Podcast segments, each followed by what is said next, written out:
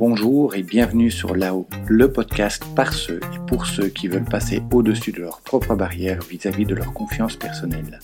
Je m'appelle Thomas. Enfant et adolescent, je manquais réellement de confiance en moi et d'estime de moi. J'ai vécu le harcèlement scolaire et la solitude sociale durant de longues années. Les gens qui me connaissent actuellement tombent souvent des nues lorsqu'ils apprennent ce parcours, car il est tellement à l'opposé de l'image de confiance que je dégage actuellement. Je suis convaincu que nous pouvons tous améliorer nos niveaux de confiance et d'estime personnelle. Je sais par expérience que contrairement aux idées reçues, ce ne sont ni des choses innées, ni des rêves inaccessibles, et que toi aussi tu peux le faire. C'est pour cela que j'ai créé ce podcast qui a pour but de t'inspirer et de te donner des pistes pour que toi aussi tu puisses t'épanouir, prendre confiance et prendre la place qui te revient dans la société.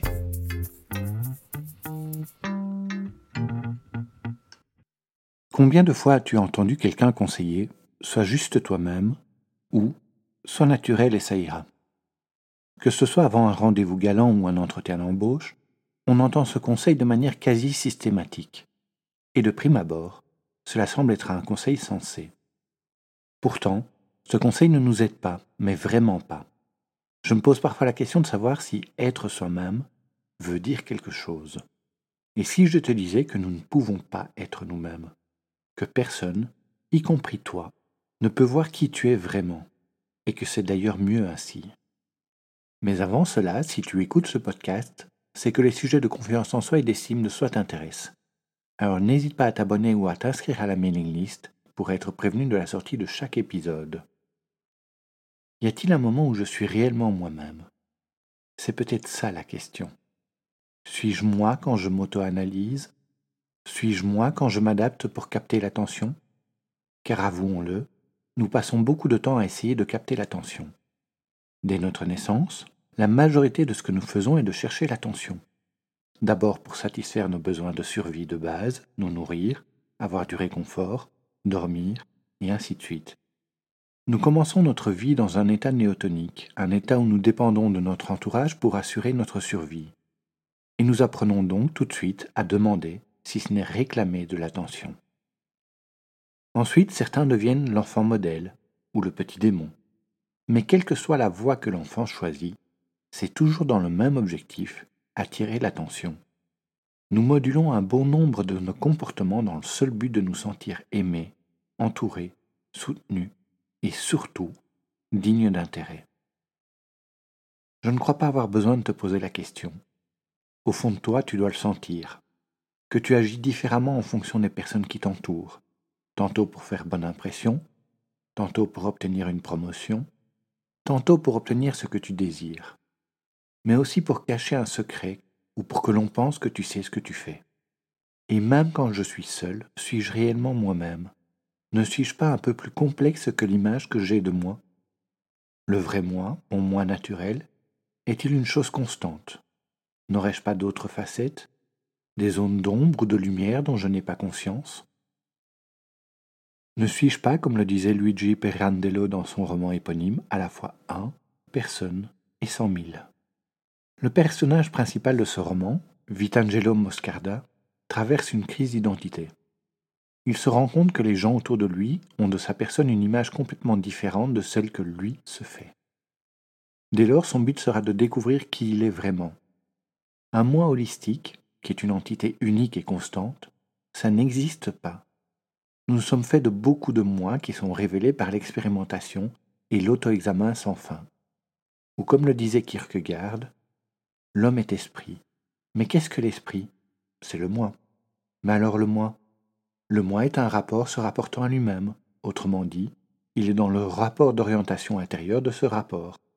Le moi n'est pas le rapport, mais le retour sur lui-même du rapport. L'homme est une synthèse d'infini et de fini, de temporel et d'éternel, de liberté et de nécessité, bref, une synthèse. Une synthèse est le rapport de deux termes. De ce point de vue, le moi n'existe pas encore. Qu'est-ce que cela signifie pour nous? Maintenant que nous avons vu que nous ne sommes pas aussi simples et constants que les conseils soit toi-même ou soit naturels le laissent supposer, nous comprenons en quoi ces conseils ne nous aident pas. Le conseil d'être soi-même est chargé d'hypothèses qui ne font plus sens.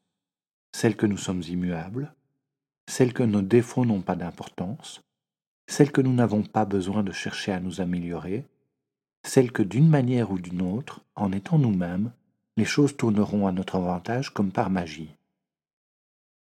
Vouloir être soi-même tend à nous figer, à nous faire nous comporter conformément à l'image que nous nous sommes déjà fait de nous-mêmes, et donc à nous enfermer dans un carcan. D'une certaine manière, ces deux conseils nous poussent à jouer un rôle, celui du moi naturel ou celui du moi conceptuel, le moi qui correspond à ce que je crois que les autres connaissent ou attendent de moi. Pour des tas de raisons, nous avons différents moi. Je ne suis pas exactement le même avec mon épouse, avec ma famille, avec mes collègues ou avec mes amis. Nous avons besoin de ces différents moi. Nous avons besoin de pouvoir changer de moi en fonction du moment et du contexte. Ces variations autour de ce que nous sommes sont essentielles pour nous permettre de progresser et d'atteindre nos objectifs. Et surtout, ne suis-je pas pleinement moi-même quand j'oublie cette question, quand j'oublie de m'auto-analyser, de me demander ce que les autres pensent de moi, quand je lâche toutes les histoires, étiquettes et jugements que je me suis imposés, quand je vis l'instant juste pour la minute à venir? Combien de fois t'es-tu trouvé dans une situation où par la suite tu t'es dit J'aurais aimé ne pas avoir dit cela, ou j'aurais voulu agir autrement? Si consciemment tu fais l'effort d'être la meilleure version de toi-même, la version que tu aspires à être, tu obtiendras des résultats bien plus intéressants que si tu cherches à être simplement toi. Pour chaque situation que tu rencontres, pense à une personne que tu admires dans ce domaine ou dans cette situation. Que serait sa manière d'aborder les choses? Que peux-tu faire pour aborder les choses d'une manière similaire? Ensuite, fais de ton mieux pour t'y conformer, quitte à aller à l'encontre de ce que tu ferais par instinct. En fin de compte, tout commence par une décision, ta décision. Prenons l'exemple de quelqu'un de timide. Si tu lui conseilles d'être lui-même juste avant qu'il ne doive parler en public, que va-t-il faire? Faire ressortir ce qu'il croit être son essence? Il se perçoit comme timide. Doit-il dès lors se montrer timide? Et si tu lui conseillais d'être celui qu'il désirait être Tu lui laisses alors la possibilité de choisir son moi, le moi le plus apte à atteindre son objectif. Car c'est à force de se conformer à ce qu'on désire être qu'on le devient.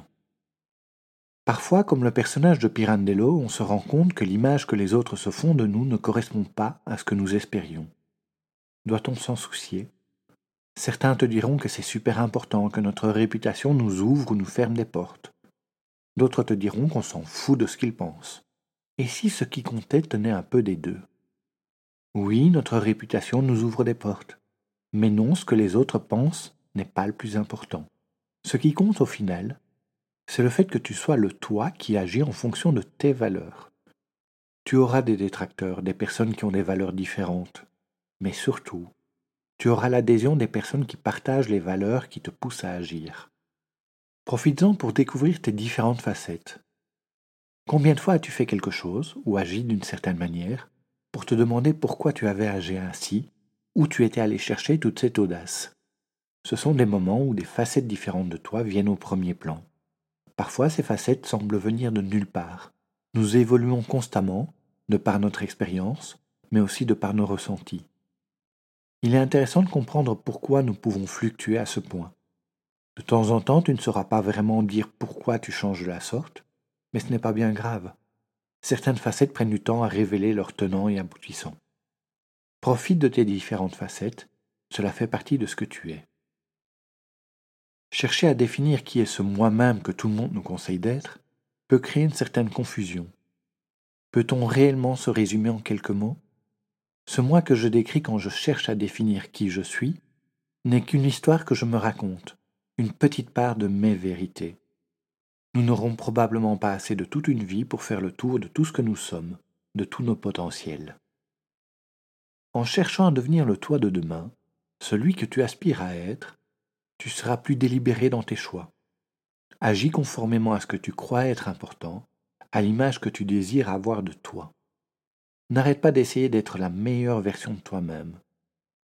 En acceptant ta complexité et tes incohérences pour ce qu'elles sont, différentes phases d'une même sculpture, tu apprends à ne plus t'enfermer dans un carcan qui te limite.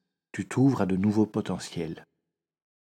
Et si le slogan n'était pas déjà utilisé dans la publicité, je remplacerais volontiers le Be Yourself par Just Do It. Sois celui ou celle que tu désires être. Voici pour cet épisode sur pourquoi les conseils Sois toi-même et Sois naturel ne nous aident pas. J'espère qu'il aura répondu à quelques-unes de tes questions. Si tu penses qu'il peut aider quelqu'un de ton entourage, n'hésite pas à le partager autour de toi. N'oublie pas de t'abonner ou de t'inscrire à la mailing list. Merci pour ton écoute et je te dis à la semaine prochaine.